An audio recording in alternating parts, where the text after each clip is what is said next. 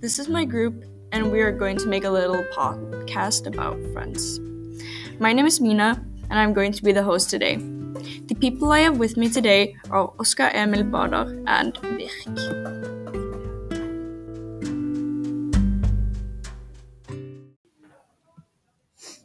Emil, how do you treat friends?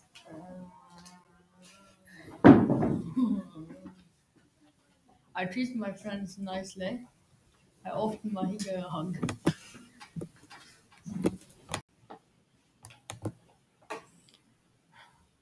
Bader, what would you define as a bad friend?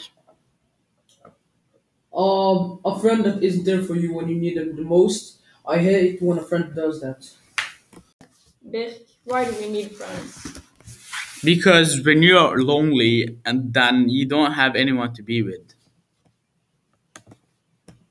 Oscar, how do you make new friends? Try to talk to new people and try to become their friends with them. It can also help to ask them some questions about their life. Then you can get some new information about them.